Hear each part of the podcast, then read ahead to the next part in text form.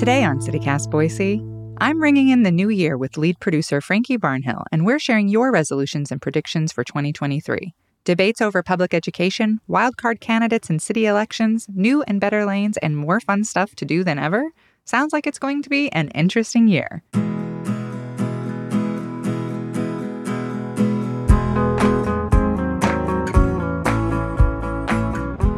It's Tuesday, January third, twenty twenty-three.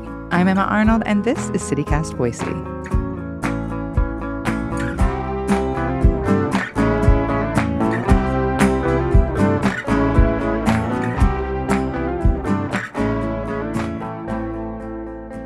Hi, Frankie. Happy New Year. Happy New Year, Emma. twenty twenty-three. Here we go. twenty twenty-three. Why don't we start with some predictions for our new year? We asked several of our favorite journalists in town to give us their thoughts. Who should we start with? Yeah, we are going to start with Margaret Carmel, a senior reporter with Boise Dev, um, who just has amazing coverage all the time about local politics. Let's hear what she has to say for a prediction for this year.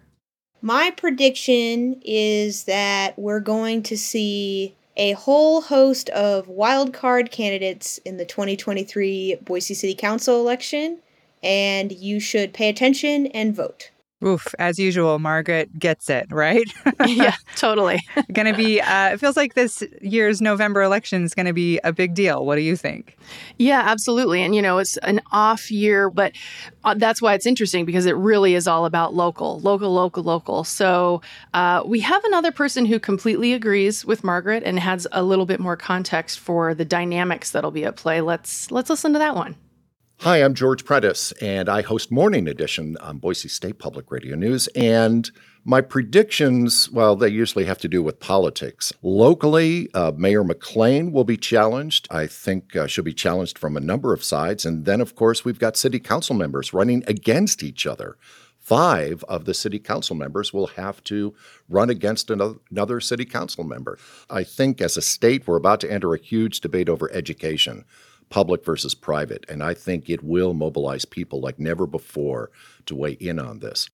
And of course, George is, uh, yeah, spotted a couple of things that are really important. We'll have city council members, because of redistricting, which the legislature made a law that forced Boise to redistrict for city council. Um, Boise was an at-large city council, meaning city council members could be, you know, selected from the same neighborhood because it was an at-large council. Now it's a district, so you can't have people who are in the same district, the same neighborhoods generally, um, who are elected to council. So that'll be big, because we have city council members who currently live in the same neighborhoods, the same areas, the same districts, who will be running against each other. So we'll see how that goes.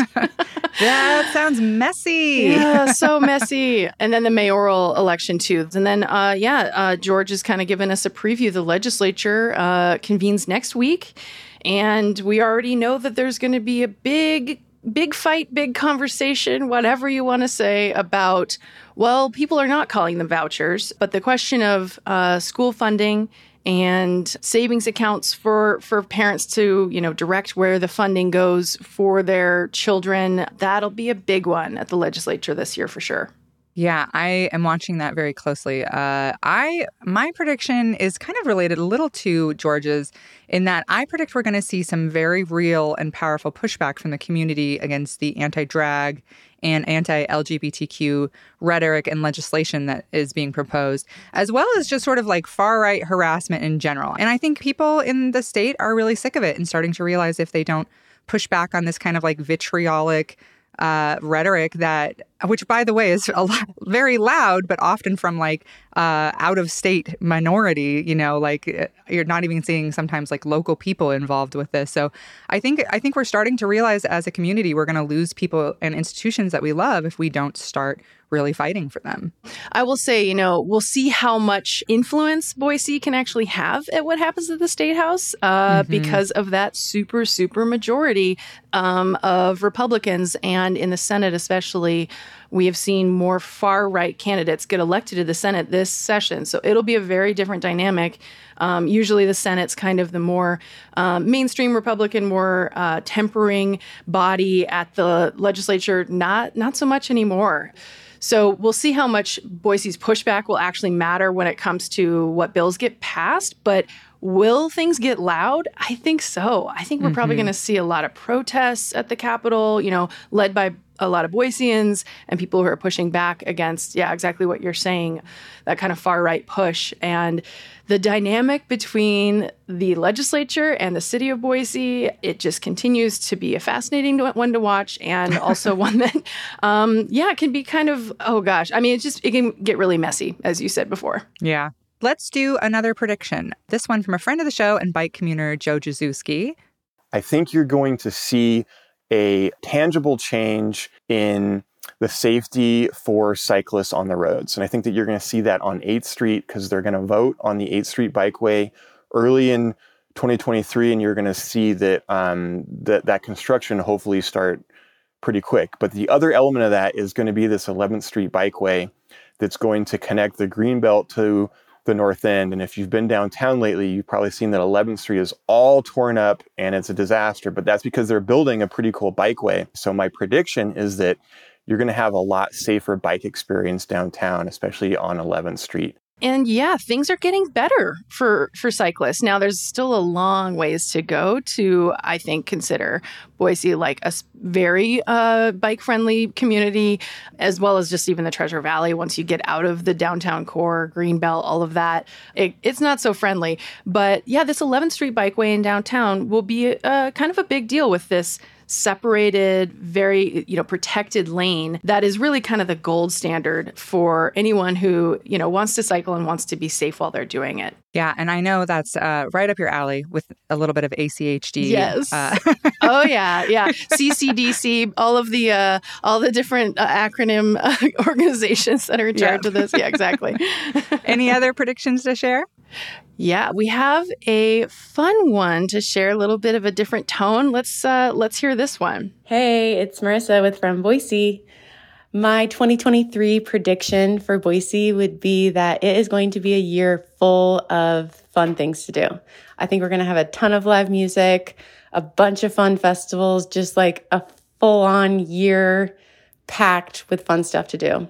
I think Marissa's right. I feel like twenty twenty-three in particular, even though technically still COVID, yes, we definitely still need to be careful of it and watch those cases and and um, the different variants and stuff. But if twenty twenty-two was any any indication, twenty twenty-three is going to have even more more concerts, more people wanting to do things and get out and enjoy the the art that happens in Boise. Yeah, it's nice to have a couple optimistic ones, you know, yeah. Like, actually, we're going to be able to ride bikes and have fun. So. Yes, yes, yes. Uh, and I do have one more that's kind of, uh, yeah, kind of a, a little bit more fun. I'm Dave Southern. I covered Boise State for about fifteen years. And I, I think Boise State football in twenty twenty-three, that they will return to a little bit of former glory. I think they have some very good pieces on, on the roster.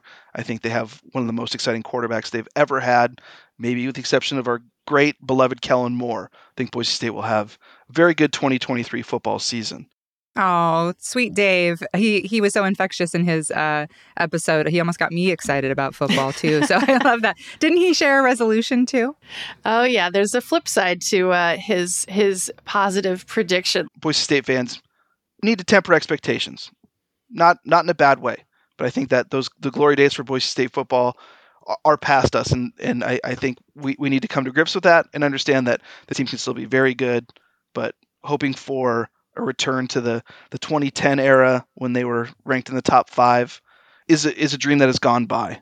But I still think Boise State football is in a good place, especially in the future with a new college football playoff. Isn't that a good resolution for all of us? Temper our expectations yeah.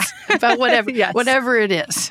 twenty twenty-three. Let's temper those expectations. Uh, I love it. While still being hopeful. Yes, yes. Yeah, while still being hopeful and looking for fun and good bike lanes. Uh Earlier in the fall, we talked to Nicholas Darlington. He's a teacher at Ridgeview High School in Nampa, and he sent us a resolution, too.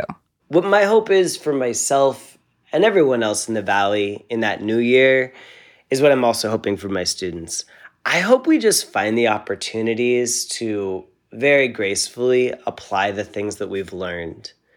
For my students and for myself, like, twenty twenty-two brought us a lot of lessons, brought us a lot of beautiful moments to learn from. And my hope is that we all do a good job of pocketing those and pulling them out just at the right moment in twenty twenty-three to make them valuable, to make those little gems of knowledge shine. Oh, I love that. That I is know. Great. I actually feel like I can. Pl- I want to apply that to myself so much. Like, oh, what did we learn? What did we learn? And now what can we apply? That's so great. Not just for high school students. Not just for high school students. Yeah, not just for that. High school students. Not at all. No. Do we have any others? Yeah, we have a couple more. Uh, this one was emailed to us actually by um, Interfaith Sanctuary's executive director, Jody Peterson-Steigers. I'll just kind of summarize what she said. Her resolution is also her prediction, which is that uh, she wants to see and hopes to see um, the shelter built at the State Street location, um, which, of course, has been a story that we've been following and um, something that's been going on for, I don't know, a year and a half now or something like that. Interfaith Sanctuary, which has uh, beds downtown for people experiencing homelessness, is packed, is overflowing, especially in the winter months, and they need more space. They need more space. And so they've been looking to find a location. They found a location. They got approval to build at that location, but now they're facing some legal challenges to that. So it's not clear whether or not it will be built or when it will be built, but she's remaining hopeful and really wants to see that happen in twenty twenty-three to have more space for our neighbors who are unhoused. I share that. I really hope that that gets built. And then we also have one from uh, your buddy and uh, someone who we love to hear from, uh, Jocelyn Robertson. She sent in this clip to tell us what her personal resolution is. Hi, CityCast Boise. This is Jocelyn Robertson. I like to give myself a resolution challenge for the new year, but also set some realistic goals.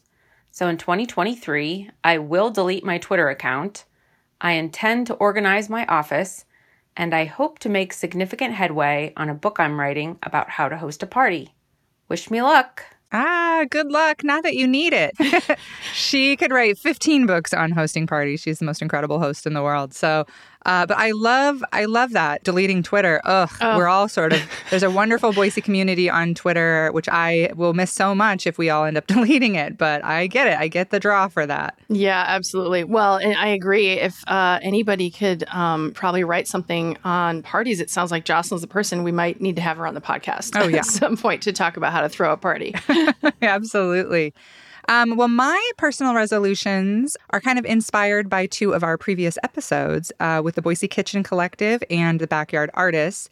I want to get more involved in mutual aid, and I want to create more art. And uh, I just felt so inspired by talking to both of those groups and felt like, oh, this is such a beautiful way to be a part of your community, to be supported and support your community, to be collaborative. So I want to do that. And I want to write a whole lot more and start working on some projects that scare me because I feel like I've gotten a little too cozy in comedy. Mm, so good, Emma. You're going to do it. I, I believe in you. I love I love so much that you tied it back into conversations we've had before because I agree those two episodes were very inspiring.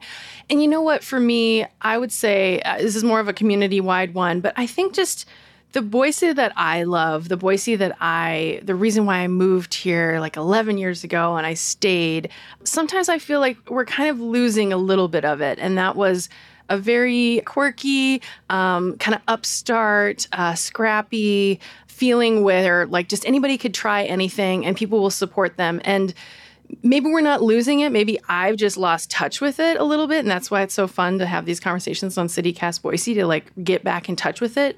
But I also think just as we're growing, I want to see more and more of kind of that grassroots uh, attitude that I love so much about this community. And I don't want to see us lose it.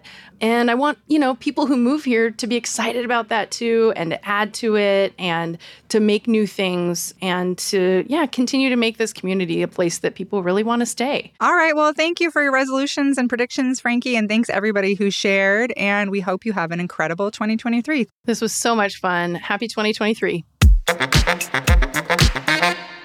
And before you head out, the Idaho legislature's first day in session will be next Monday, January ninth, after Governor Brad Little's State of the State address.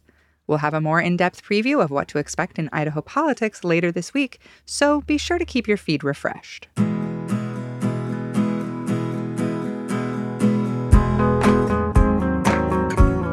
That's all for today here on CityCast Boise. If you enjoyed the show, why not tell a friend? Leave us a review and subscribe to our Hey Boise newsletter. We'll be back tomorrow morning with more news from around the city. Bye.